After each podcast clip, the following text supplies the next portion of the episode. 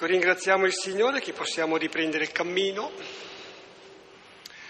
È interrotta la lettura, ma certo non sarà stata interrotta la preghiera, la parola e il frutto della parola. Ben trovato, è tornato Silvano. Ecco. E preghiamo allora il Salmo 63, 62 come preghiera di apertura per la prosecuzione della nostra lettura di Luca. Salmo 63, 62 che esprime il desiderio da parte nostra, ma anche il desiderio più intenso ancora da parte di Dio, di una ricerca, di un incontro su, con noi, nostro con Lui. Nel nome del Padre, del Figlio e dello Spirito Santo. O Dio, tu sei il mio Dio, all'aurora ti cerco, di te ha sete l'anima mia, a te anela la mia carne come terra deserta, arida, senza acqua.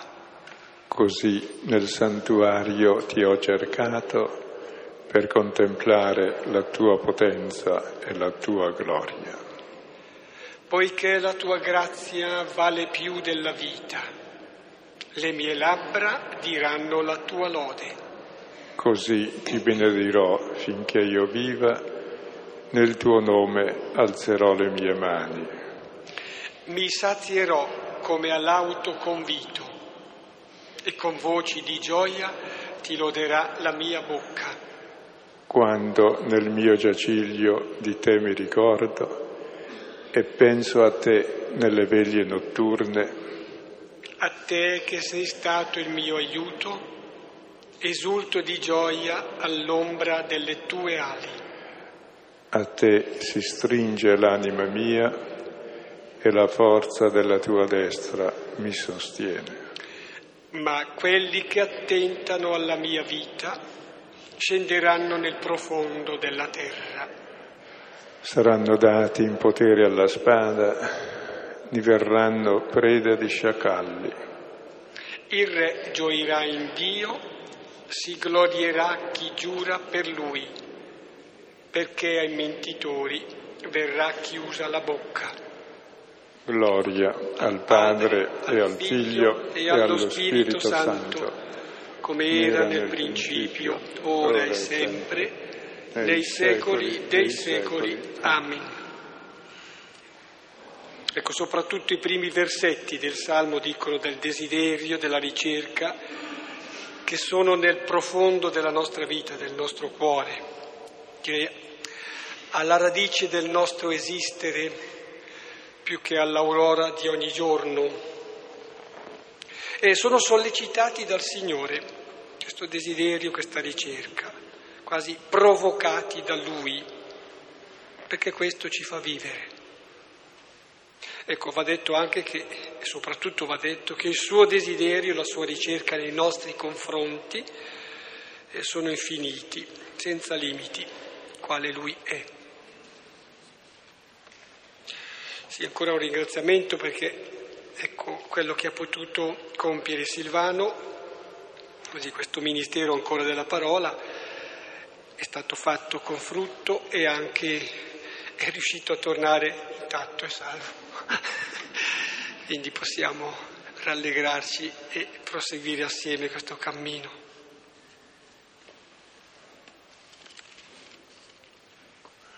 Bene, ci siamo lasciati col Padre nostro, dove chiedevamo al Padre il pane di domani, se ricordate, c'è un pane che è sovrasostanziale, che abbiamo oggi, ma che è anche il pane di domani, è il pane di vita eterna. E oggi vediamo che cos'è questo pane, questa vita, questo pane di domani che, di cui abbiamo bisogno oggi. E abbiamo eh, un testo bellissimo, affascinante e misterioso sulla preghiera.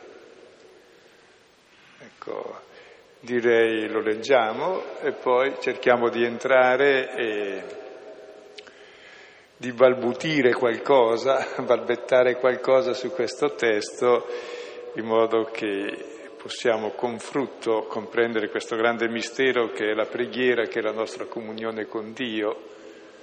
Abbiamo visto che lo chiamiamo Abba, papà.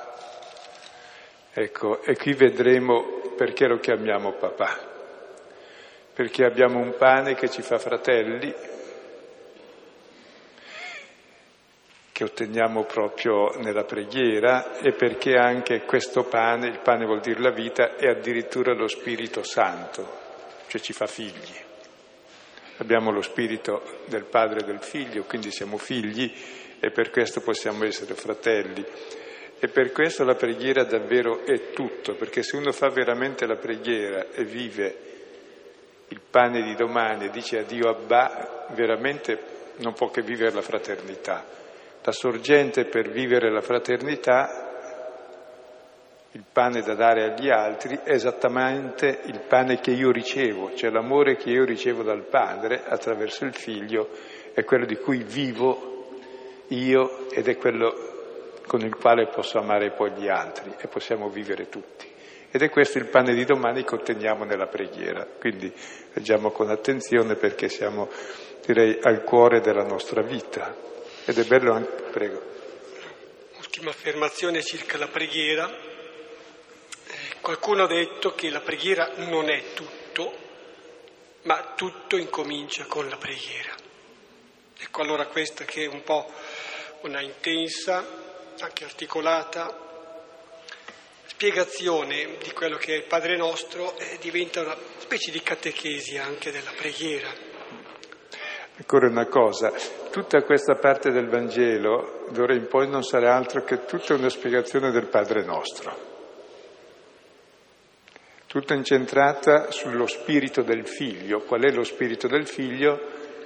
Avendo il quale possiamo chiamare Dio Padre. E vedremo appunto questo spirito del figlio in relazione adesso così con la preghiera, poi vedremo in relazione con le cose, in relazione con le persone, in relazione con la storia, con lo spazio, col tempo, con la totalità della nostra vita. Leggiamo dunque da Luca, capitolo undicesimo, un ampio brano, dal versetto 5 al versetto 13. E disse loro, se uno di voi ha un amico e va da lui a mezzanotte, gli dice, amico, ho bisogno da te di tre pani, poiché un mio amico giunse da un viaggio e non ho cosa mettergli davanti. E quello dal di dentro rispondendo dice, non darmi fastidi, già la porta è chiusa e i miei bambini sono con me nel letto, non posso levarmi a darti. Vi dico, anche se non si leverà a dargli perché suo amico, per la sua sfacciataggine si desterà a dargli quanti ne ha bisogno. E io vi dico, continuate a chiedere e vi sarà dato, continuate a cercare e troverete, continuate a bussare e vi sarà aperto, perché chiunque chiede riceve chi cerca trova, a chi bussa sarà aperto.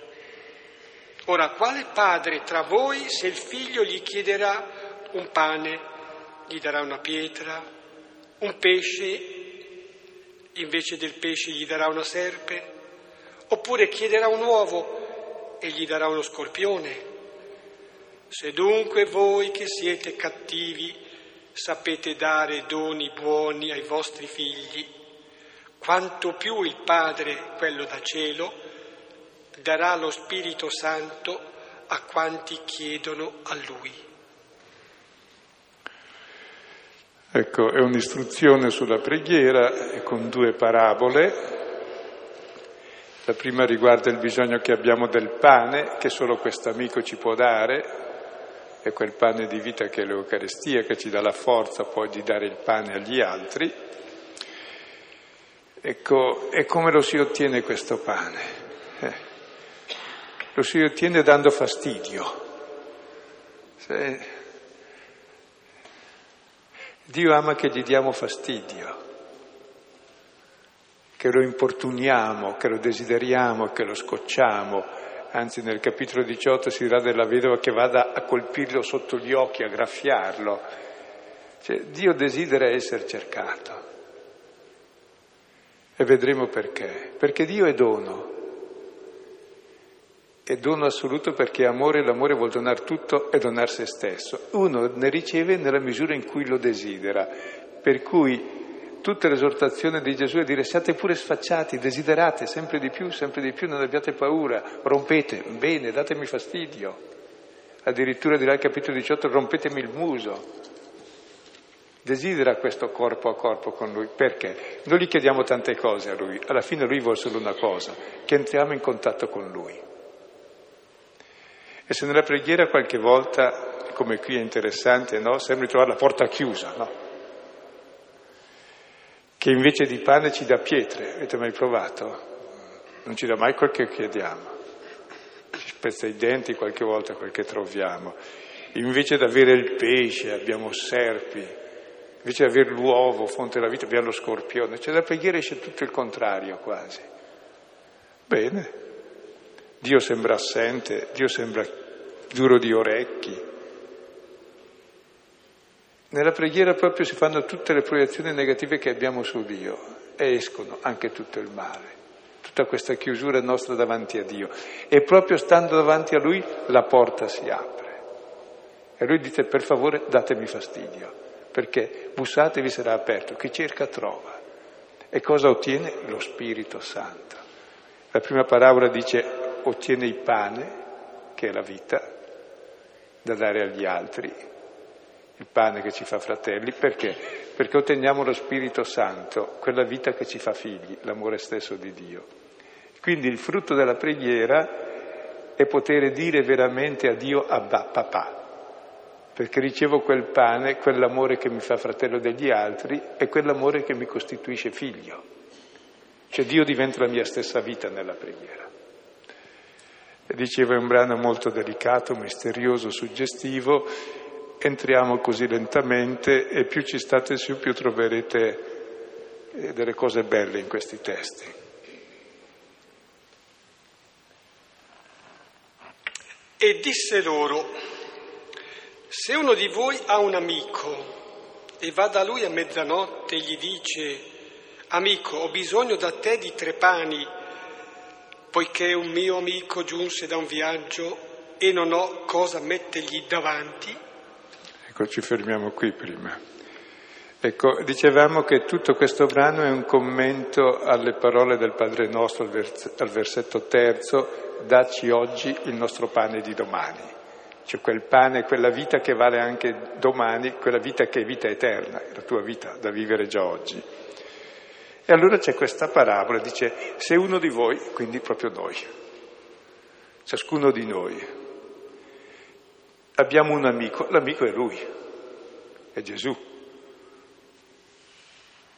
è il figlio che si è fatto nostro fratello, ci è venuto incontro, che si è fatto pane per noi, che ha dato la vita per noi. E lui è l'amico dal quale ricorriamo e andiamo da lui a mezzanotte. Mezzanotte è il momento del buio, lontano dall'aurora, è il tempo del bisogno, la notte, simbolo della morte, ed è il tempo dove è assolutamente improbabile l'aiuto di chiunque, no? Per cui proprio a mezzanotte andiamo da lui. E cosa gli diciamo? Amico, ho bisogno da te di tre pani, tre pani. Abbiamo bisogno di tre pani, vedremo perché tre pani, perché si tratta di tre amici. Cioè io, ho lui che è amico e devo dare a un altro amico che è mio fratello. E io ho bisogno che mi dia lui del pane perché io possa dare all'altro. Fuori metafora, ho bisogno di sperimentare il suo amore per me perché io posso amare come sono amato. Ho da sperimentare che io ho la vita stessa di Dio che mi ama totalmente, e questa è l'esperienza di preghiera, che diventa mio pane, mia vita a Dio, in modo che posso dare anche all'altro l'esperienza d'amore che ho. Quindi c'è il gioco di tre amici e di tre pani. Cioè il primo pane è Lui che si è dato a me. Il secondo pane sono io che ricevo il pane da Lui, l'amore che Lui ha per me, che io lo accolgo. Il terzo pane sono io che do il pane all'altro, all'altro che vedremo è ancora Lui, perché l'ultimo dei fratelli è ancora il Signore. Quindi questi tre pani sono un unico pane che mette in comunione il figlio, sia, come ricordate la parabola del Samaritano, che si è caricato dei nostri peccati, è diventato come noi e noi diventiamo come lui che accoglie tutti. E quando noi accogliamo l'ultimo di tutti, accogliamo ancora lui che appunto si è fatto ultimo di tutti. Quindi è quel gioco meraviglioso nel quale noi entriamo nella Trinità perché noi abbiamo quel pane che ci viene a mezzanotte, era il momento della celebrazione eucaristica, la memoria della passione del Signore. Ho quel pane, cioè quell'amore infinito che Dio ha per me, che ha dato il corpo del figlio. Questo pane è il mio corpo dato per voi. Io ricevendo questo, ecco il secondo pane, questo pane, il suo corpo diventa la mia vita. E se io ho la sua vita e il suo amore che ricevo, posso amare gli altri e dare il pane, dare la vita all'altro amico che cammina nella mezzanotte. Sto pensando che questa triade innanzitutto del pane, tre pani, poi la triade dei tre amici, a parte una probabile ma suggestiva allusione potrebbe essere qualcosa di trinitario, senz'altro dice della, ma dell'intera, dell'intero tessuto delle relazioni fra le persone e Dio. Dio, noi, gli altri. E c'è una circolazione allora completa di questo pane che significa amore che è la vita per tutti. Cioè il nostro rapporto con Dio è sempre triangolare, non è noi e Lui. No, se Dio è Padre, il mio rapporto col Padre passa attraverso la fraternità, cioè l'altro. Se non amo l'altro come fratello, non posso essere figlio, quindi non lo riconosco padre. E allora ho proprio bisogno da Gesù che è il figlio, quel pane che è l'amore del Padre, cioè nell'Eucarestia cosa sperimento? L'amore che ha Dio per me, ha dato se stesso, ha dato il suo corpo per me. L'amore assoluto di Dio per me. Questo è il pane. Se io ricevo, mangio questo pane, divento come Lui. E diventando come Lui io sono il terzo pane che mi do all'altro, all'amico nel bisogno, che va nella notte e che trova finalmente cibo e vita. E soltanto se do a lui io stesso sono figlio perché mi faccio fratello. È un mistero questi tre pani. Cioè è necessario, se dico di amare Dio che non vedo, devo amare il fratello che vedo, se no non amo Dio. Cioè proprio il pane da dare al fratello mi viene da lui, ma se non amo il fratello vuol dire che non ricevo il pane e la vita da lui. Ecco, qui è prospettata, come dire, la necessità, il bisogno e la domanda. Ecco, e tenete presente che si svolge di notte, che era il tempo in cui si celebrava l'Eucarestia, la stessa sera come Gesù l'ha celebrato la sera, no? E si parla di pane e di pane da porre davanti, il pane della, dell'offerta e il pane da dare. E chi te lo dà? L'amico che dorme e si leva e risorge. Chi è l'amico che dorme? Si leva e risorge, è Cristo appunto. È Cristo morto e risorto che diventa mio pane. Cioè proprio, sono tutte allusioni alla celebrazione dell'Eucarestia, dove in realtà nell'Eucarestia io ricevo il pane, l'amore infinito di Dio per me, il corpo del figlio. Questo è il pane di vita per tutti. Se io lo mangio, il secondo pane, io stesso divento come lui, figlio. E allora posso amare il fratello e dare al terzo amico quel pane. Non so se è chiaro. Quindi è un brano molto suggestivo, ma, è...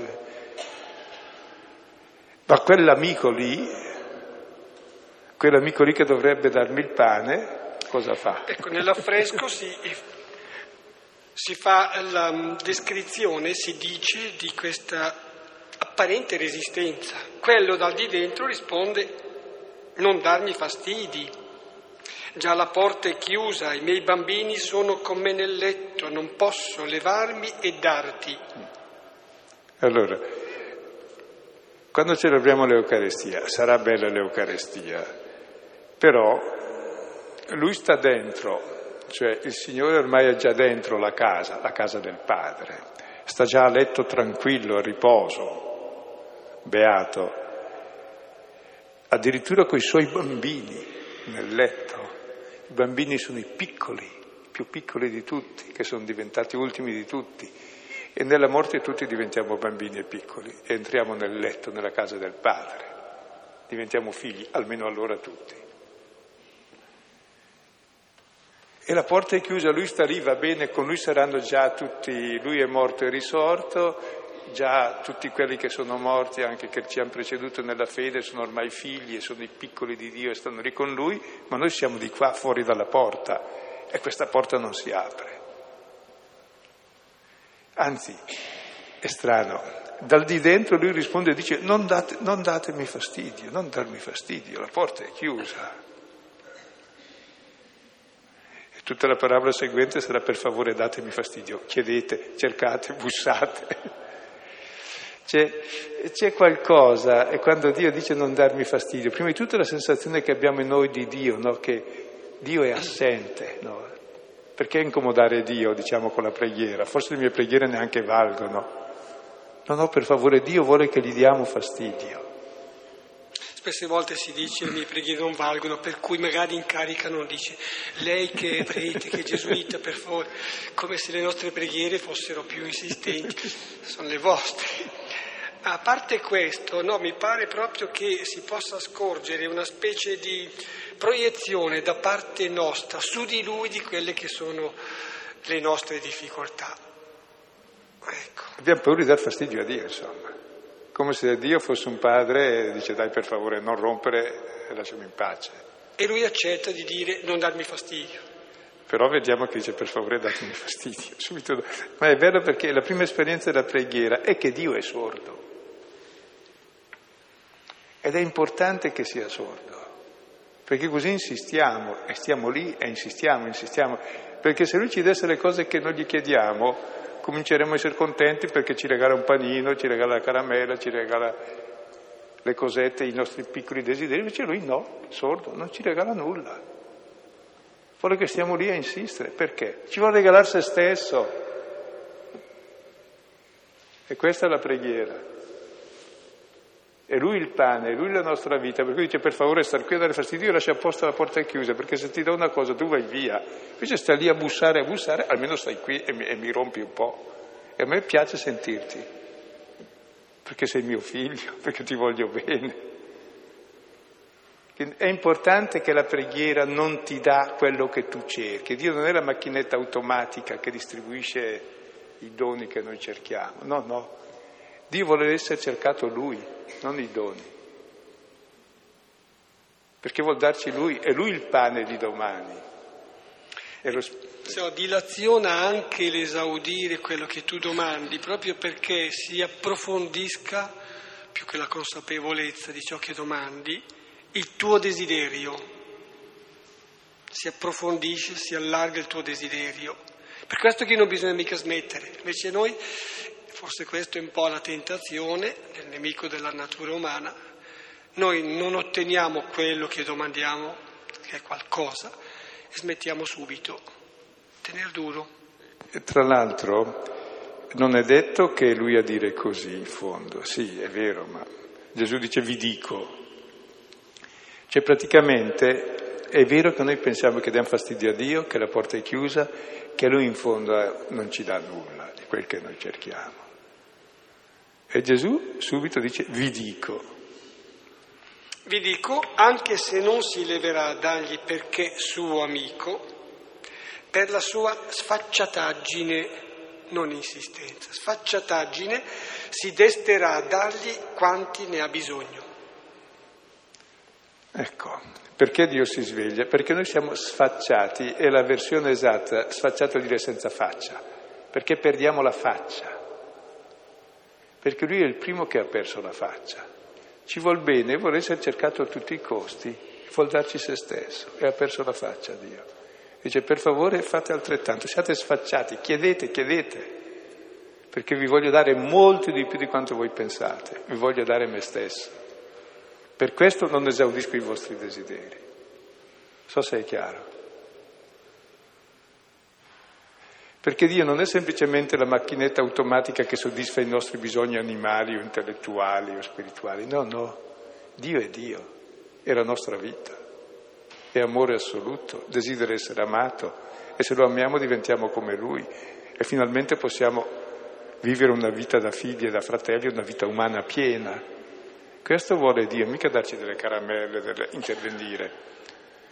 Infatti anche tutte le domande che gli facciamo, ascoltaci Signore, ascoltaci Signore, non ha nessun senso, però hanno un senso che gli dà fastidio, noi stiamo lì a dargli un po' di fastidio, cioè stiamo lì un po' con Lui e un po' alla volta si diventa familiari con Lui e allora si capisce che il bello è che stiamo lì con Lui ed è Lui il pane di domani, la nostra vita. Non so se è chiaro. Mm? Perché ci sono i pagani che credono di essere esauditi a forza di parole, il fatigare Deum, cioè proprio lo stufire Dio in modo tale che dice, beh basta, adesso ti concedo. No? In genere facciamo così anche noi, mettendo sotto Santa Rita, Sant'Antonio, i vari santi, come se Dio fosse cattivo e non ce lo desse, fa, fammi ridere. È l'idea diabolica di Dio che abbiamo, ma nella preghiera viene fuori. Abbiamo bisogno di tante intercessioni perché Lui chissà chi è, vuoi che sia. È l'unico che vuol dare se stesso. È l'unico in assoluto che può dare tutto se stesso, nessun altro, nessun santo.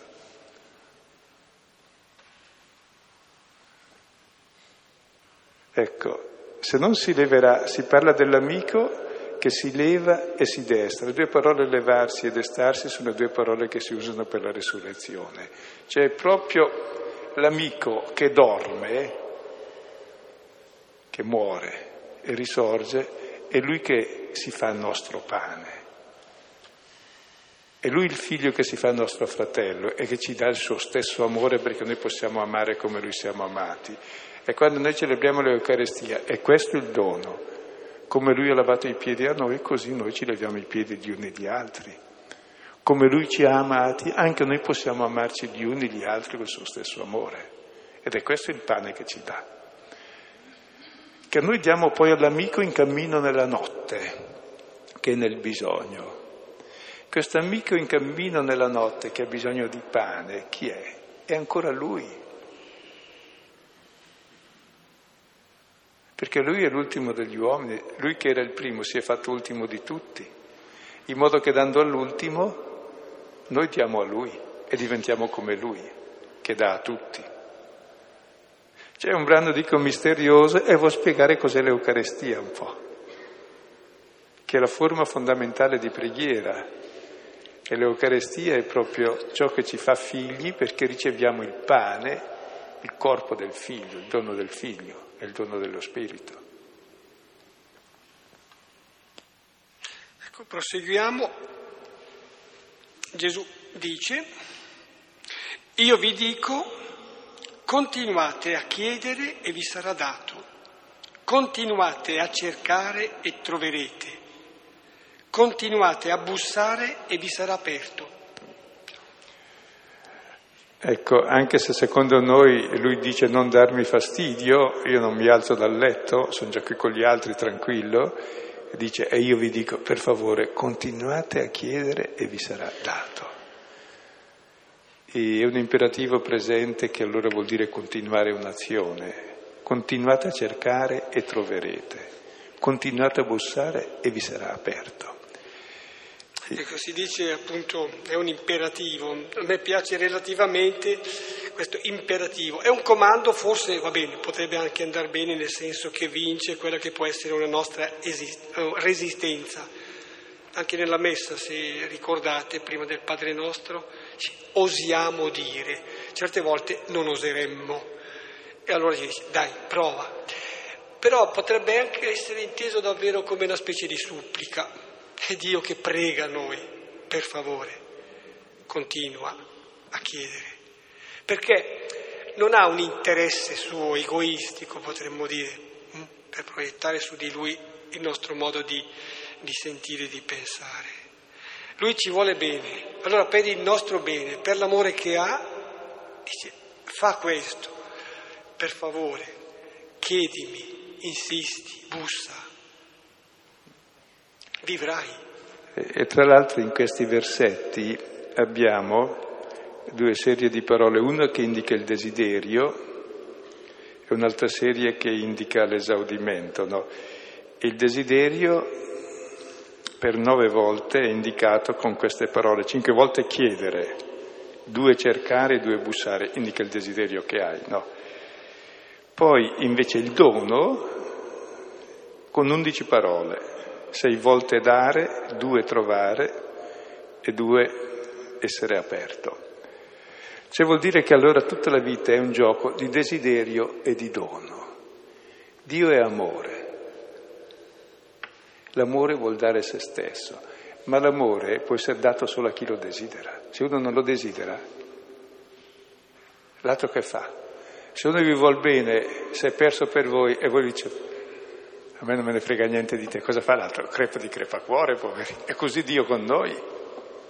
Per cui Dio vuole che noi abbiamo il desiderio, cercare, cercare, continuate a chiedere, si chiedere ciò che ci manca, a noi cosa ci manca? Dio ci manca, la vita, l'amore, la felicità, quindi chiedete e vi sarà dato di sicuro. Chiedete, continuate a chiedere è un presente che bisogna continuare e il dono futuro. Come mai? Perché non me lo dà subito. E se me lo desse subito sarebbe una cosa che vale poco.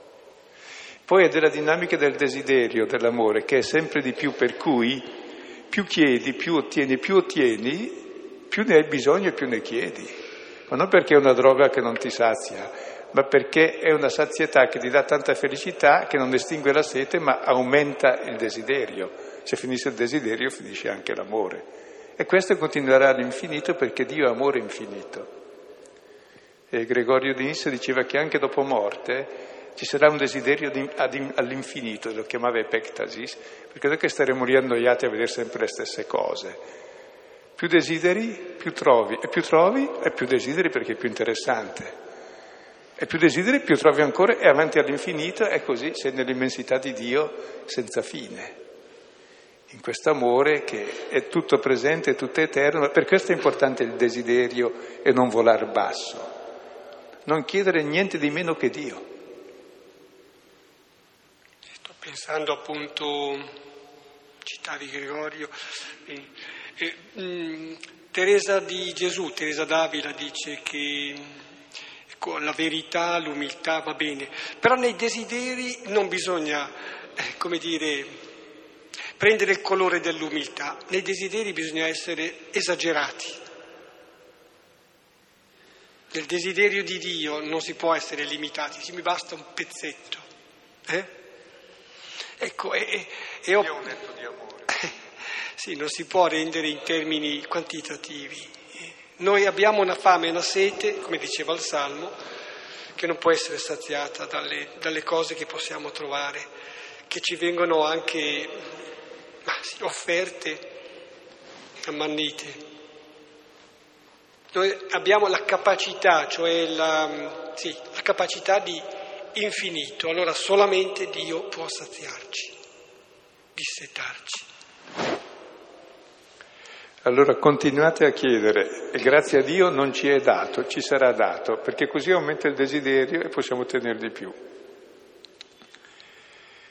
Continuate a cercare e troverete. Si chiede ciò che non si ha e si cerca ciò che c'è, se no è inutile cercare. Perché proprio chiedendo abbiamo già ciò che cerchiamo. Perché Dio è dono, se c'è il desiderio basta, c'è già.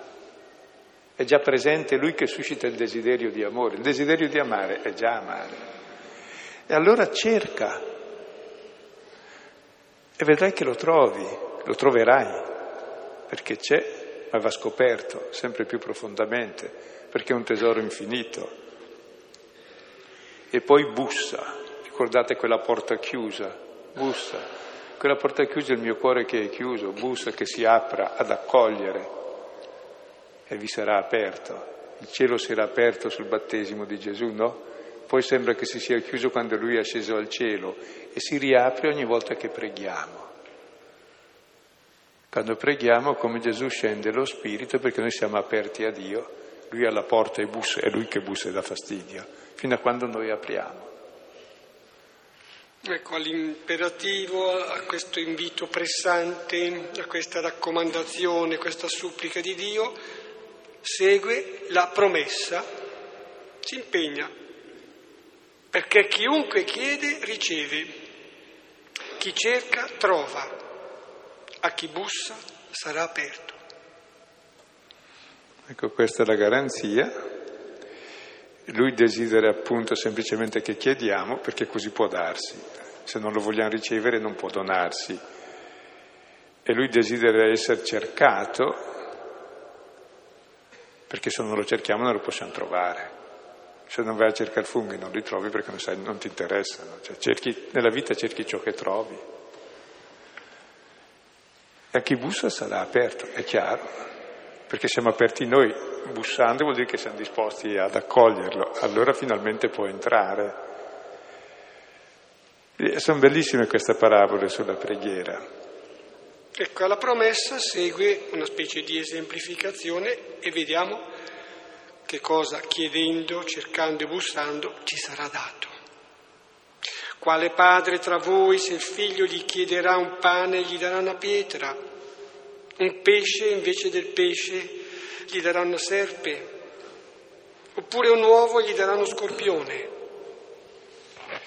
Ecco, in questa breve parabola si dice un pochino ancora come noi viviamo la preghiera. Ecco, che noi chiediamo a Dio, che sappiamo essere nostro Padre, gli chiediamo il pane e lui cosa ci dà? Pietre. Cioè non ci ascolta, no. Il pane è la vita, lui che dà la vita, e invece la pietra. Sì, nella preghiera esce davvero il nostro cuore di pietra, le nostre durezze, le nostre resistenze. Le proiettiamo su di lui, pensiamo che sia duro d'orecchio lui, invece siamo duri noi. Ma realmente lui si è caricato del nostro male, anche delle nostre durezze, e nella preghiera si sperimenta questo, che Dio sembra assente perché siamo assenti noi. Anche la notte dello Spirito è questa assenza di Dio che sperimentano i mistici, che è reale, perché siamo noi che siamo assenti da Dio, lontani. Siamo noi che siamo duri, non Lui. Questa è l'immagine diabolica che abbiamo e nella preghiera esce totalmente e si spurga del tutto in modo che capiti il contrario. Poi invece del pesce, la serpe, tra l'altro il pane sappiamo essere Cristo che si fa pane, il pesce ancora è Cristo, che sale dall'abisso della morte, arriva sulla terra per dar la vita e diventa vita per noi. E invece diventa serpente, che dà la morte sulla terra, sembra. Nella preghiera sembra che Dio sia ostile, non ci ascolta, è duro. Sì, esattamente la nostra ostilità contro di Lui viene fuori. Invece di nuovo, l'uovo è il principio della vita. Ciò che Dio ci vuol dare è una vita nuova, quella del figlio, invece lo scorpione che c'è il veleno sulla coda, cioè la morte, che alla fine ci avvelena tutta la vita. Cioè, nella preghiera escono tutti questi aspetti negativi della nostra esistenza, la durezza, il veleno, la morte. Bene, dice, quale padre tra voi se il figlio gli chiede pane, gli dà pietra, se chiede pesce, gli dà eh, una serpe, se chiede uovo gli dà scorpione? Evidentemente nessuno. Eppure noi pensiamo così di Dio. L'argomentazione allora chiude su se dunque voi che siete cattivi sapete dare doni buoni ai vostri figli, quanto più il Padre, quello dal cielo, darà lo Spirito Santo a quanti chiedono a Lui. Ecco, senza complimenti dice voi che siete cattivi, noi siamo cattivi eppure una certa paternità, maternità l'abbiamo e ai figli diamo pane, pesce e uova, no? Ecco, tanto più il Padre celeste vi darà che cosa? E non che cosa? Che cosa? Quel pane che è il figlio, che è lo Spirito Santo, quel pesce che è ancora il figlio, che è l'amore tra padre e figlio, quell'uovo, quella vita nuova che è ancora il figlio, che è lo Spirito Santo, che è l'amore, ci vedrà tutto se stesso. Quindi non è qualcosa, ma è la vita nuova. Se stesso. Ci dà la vita divina. per cui possiamo dire davvero Abba e avere quel pane, quell'amore che come siamo amati ci fa amare gli altri. E così la vita che c'è in Dio, l'amore tra padre e figlio, diventa la vita che c'è sulla terra tra gli uomini.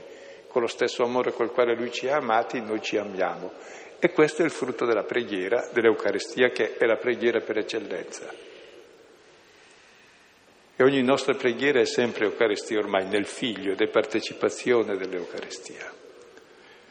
Ecco, come vedete è un testo molto ricco, ecco, stateci su, soprattutto tenete presente gli aspetti del desiderio, dell'insistenza, dello star lì, dove la preghiera davvero esige il tempo, il tempo è vita.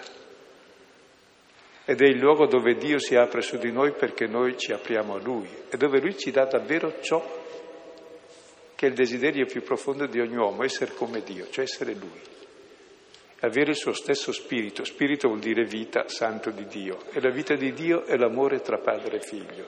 E questo amore entra in noi e diventiamo figli e fratelli degli altri. Questo è il senso della preghiera. Non è quindi neanche avere tante cose sublimi di alleluia o visioni o accelerazioni di cardiache o anzi infastidire e, serpenti, pietre, scorpioni, non abbiate paura, porte chiuse. Bene, è il luogo normale della preghiera, proprio qui riceviamo lo Spirito. Credo che il testo ci porti a un livello allora così profondo per cui non mette neanche conto di considerare tanto l'obiezione, ma io domando questo, quest'altro, ma Signore, che cosa domandiamo? che cosa domandiamo, in che modo domandiamo, ma effettivamente domandiamo delle, delle cose invece che domandare la persona, lo spirito che è la sua stessa esistenza, che è lui stesso.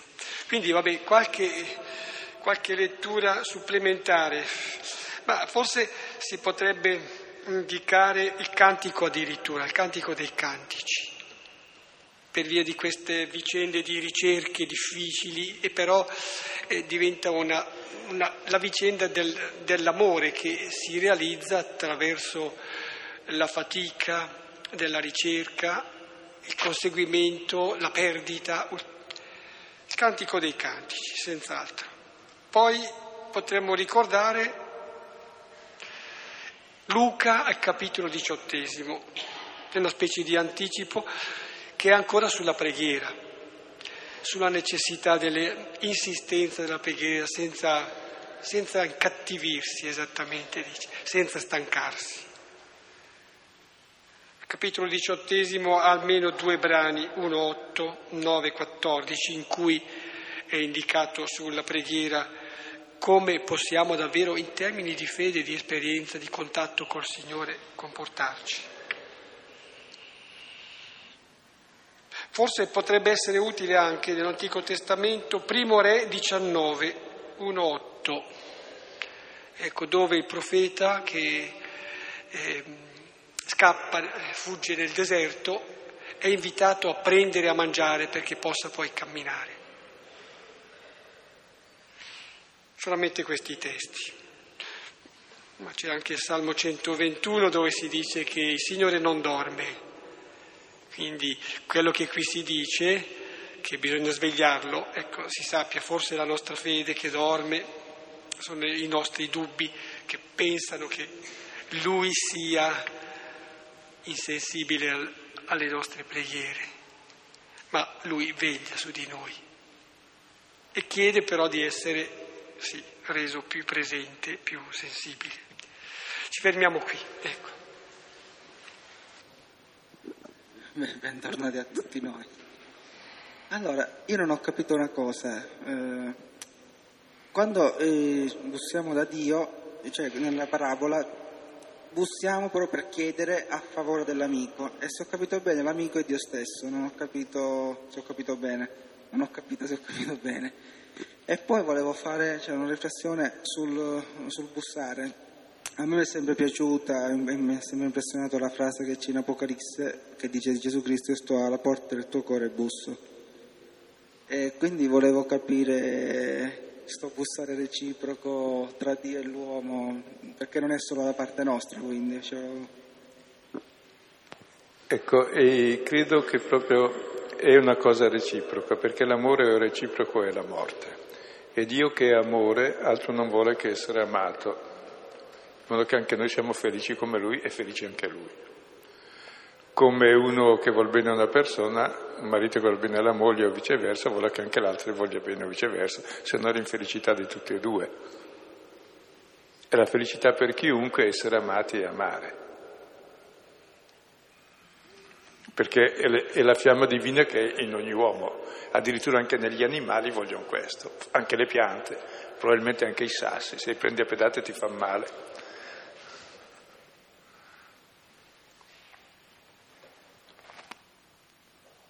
Sottolineo come opportuna la citazione di Apocalisse al capitolo terzo, quello che è stato detto. Sto alla porta e busso.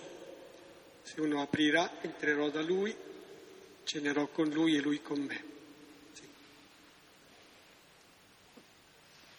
Cioè, scusa, per rispondere, eh, un autore greco famoso del 1200 più o meno, Cabasilas, diceva che tutta la Bibbia parla del manicos eros di Dio per l'uomo, dell'amore maniacale, folle di Dio per l'uomo. Lo desidera, perché gli vuol bene e aspetta la sua risposta. E dall'eternità Dio aspetta che noi diciamo sì. Perché? Così è contento lui perché il padre non è contento se il figlio non lo ama, e siamo contenti noi perché finalmente siamo figli e fratelli. Però io, cioè, non è un'obiezione, eh, però mh, mm, vorrei dire una, una, cosa a proposito di questo amore. Cioè, io penso che il padre, posso sbagliare, non è che, ha, non, non, so, cioè, non riesco a immaginare un padre che soffre perché i figli non si rivolgono a lui siamo noi che abbiamo più bisogno di Lui, in quanto di, riconoscer- di riconoscerci figli. bisogno che Dio di noi, sai, perché noi Dio può. Io quando prego sento abbaiare il cane penso al cane, per dire che bisogno ho di Dio, io sono davvero una bestia. Mentre Dio ha bisogno di me perché mi vuol bene, come vuol bene anche al cane, ma un po' di più perché sono suo figlio. Cioè davvero è Dio che ama, che è amore, ed è chi, ha, chi ama che ha bisogno della risposta. Sembra strano, ma... Poi siccome anche noi siamo immagini di Dio, grazie a Dio, allora anche noi abbiamo bisogno di amore, ma innanzitutto abbiamo bisogno di riceverlo perché siamo creature e nella misura in cui lo riceviamo siamo pieni e pieni di gioia e possiamo comunicarle e diventare come Lui.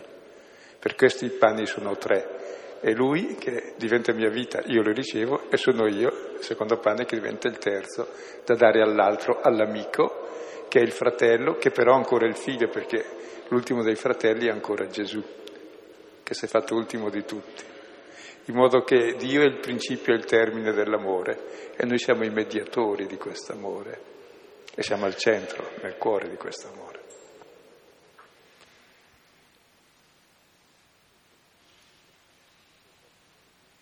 Comunque è un brano misterioso e molto suggestivo, ecco, che in questo Luca è maestro nel fare questa scena.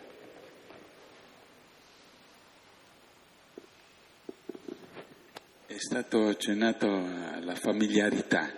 Ecco, io penso che uno degli obiettivi e dei risultati della familiarità, della, dell'insistenza, è proprio appunto diventare familiari e diventa familiare il pensiero di Dio, ecco, insomma. Eh, questo mette in fila tutto il resto, il... però c'è un pericolo, cioè una volta che si desidera Dio tutto il resto non conta, no? ed, è uno, ed, è un'esclusione eh, molto rischiosa, anzi, eh, invece al contrario, penso che se l'oggetto della preghiera è la comunione con Dio, Dio mi sembra che dia un criterio per tutto il resto, anzi dà un criterio per vivere tutto il resto de, de, del mondo che eh, non è subordinato ma è una cosa di primo piano. Scusa, per darti ragione, Sì. dopo continua. Noi andiamo da lui, dall'amico che è Dio, per chiedere il pane per l'amico che è l'altro, il mondo, che ancora non ha ricevuto questo amore. Quindi ciò che interessa, vado da lui per domandare per l'altro, cioè per l'uomo. Cioè al centro è l'uomo. Non è che ti aliena dall'impegno, dalla... Infatti, appunto, eh, nell'ipotesi di un incontro con lui è, è- è un, è un problema, cioè il problema diventa proprio il, il mondo, proprio, il rapporto col mondo. Non è per niente subordinato, non niente dimenticato, anzi diventa, dice se sapevo non lo pregavo neanche, cioè diventa una cosa veramente dura, ma nello stesso tempo un criterio, dico una parola, di signorilità che ci aiuta perché dà la gerarchia nelle cose, nello stesso tempo queste cose ci, impe- impie- ci vogliono impegnati totalmente, come se si trattasse di lui, eh? non una roba diversa, il mondo.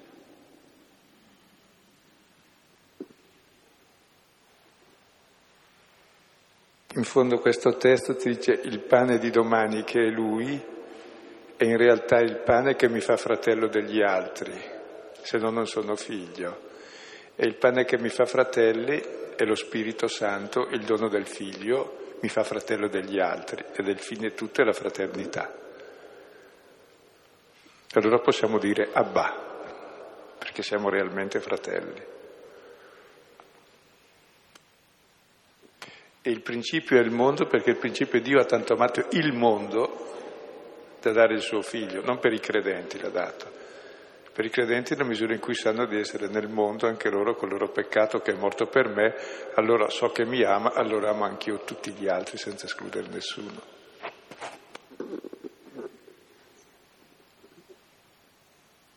Eh, volevo chiedere un approfondimento dei due termini che ricorrono continuamente, amico e fratelli. Qual è la differenza, qual è la somiglianza, qual è l'importanza? Grazie. Sì, ecco per sé in questo testo sono io che parla di fratelli ma non viene detto. E si parla invece di amico di tre amici. C'è uno l'amico che è Dio, l'altro amico sono io che sono suo amico perché ho sperimentato il suo amore e sto celebrando l'Eucarestia.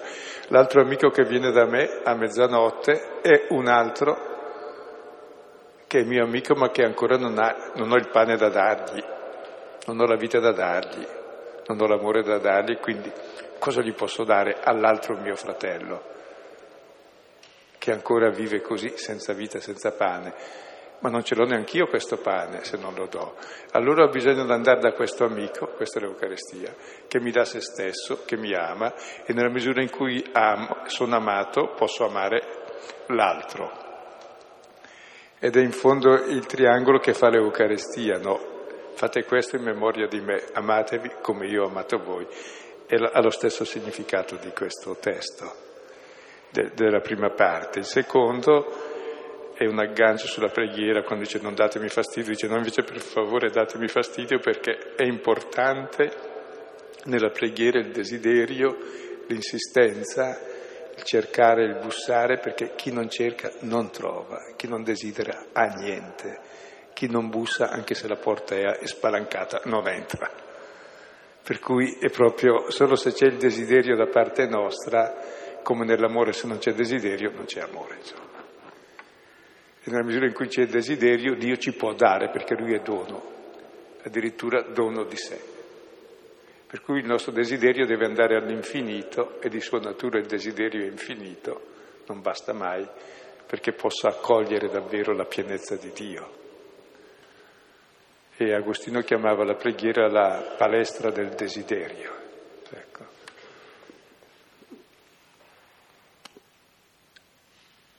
Un passaggio che non mi è chiaro, forse però ho frainteso. Eh, sembrava come se si fosse sminuita la, la, preghiera di intercessione, quando ha detto, fatto un accenno a Santa Rita. Eh, sì, sì, sì, si può anche sminuire, ma voglio dire il problema è che non preghiamo i santi, preghiamo sempre Dio.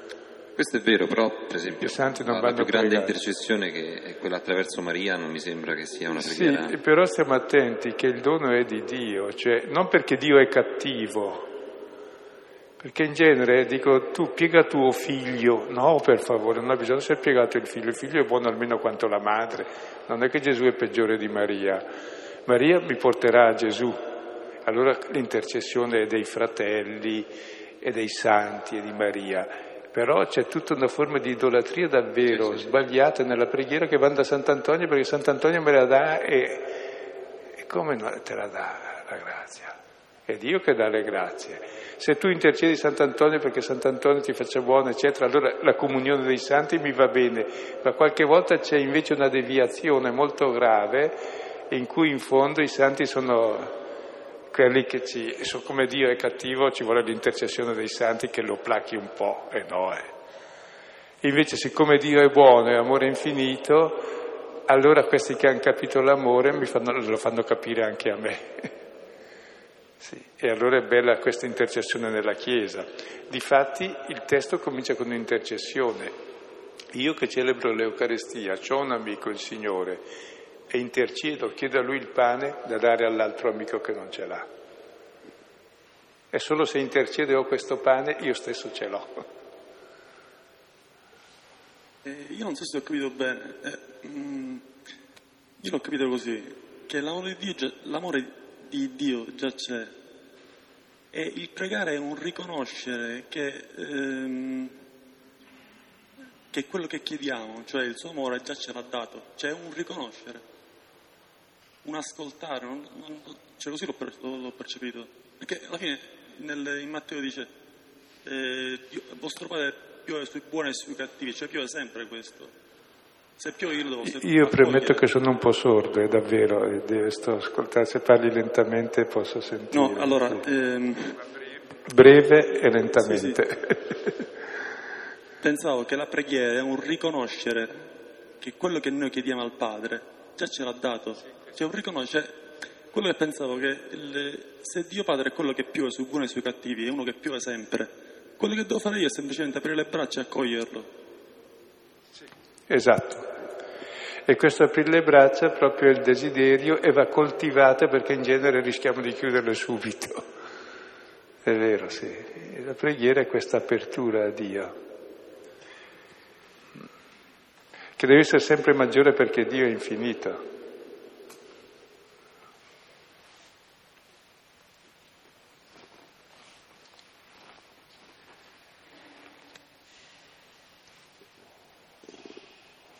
Sì, io avevo appunto una risonanza sul, sul discorso del pane e delle pietre che mi ricorda eh, l'episodio delle tentazioni, eh, così proprio da magari da approfondire, e poi diciamo anche il discorso del, che fa Gesù dicendo chi di voi se chiede un, un pesce gli sarà dato una serpe, eccetera.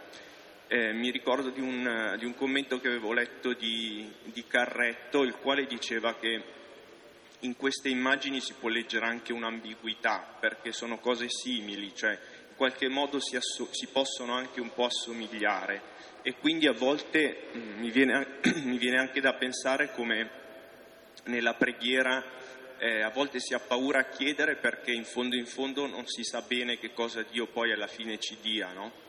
E, mm, potrebbe essere qualcosa che possiamo vedere come ambiguo e quindi Gesù alla fine dice va bene, voi siete cattivi e pensate male, però eh, alla fine eh, credete che quello che vi verrà dato è lo Spirito stesso di Dio, insomma. Proprio così.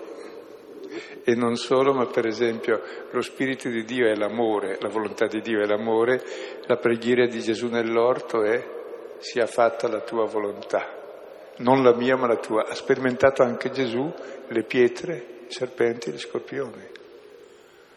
E dice, proprio io ho fiducia in te che tu mi dai, che tu mi ami, allora sia fatta la tua volontà, che è di amore, non la mia perché ha sperimentato realmente il peccato, che è questa estraneità di Dio, e questo è il peccato. E lui si è fatto peccato, per- e lì ha vinto il peccato, perché nell'abbandono di Dio, Padre si è abbandonato al Padre. E la preghiera è questo abbandonarsi al Padre.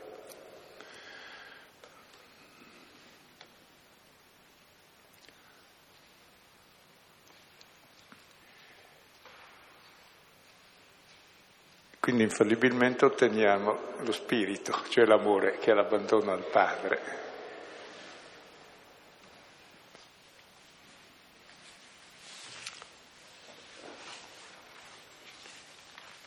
Signore, insegnaci a pregare.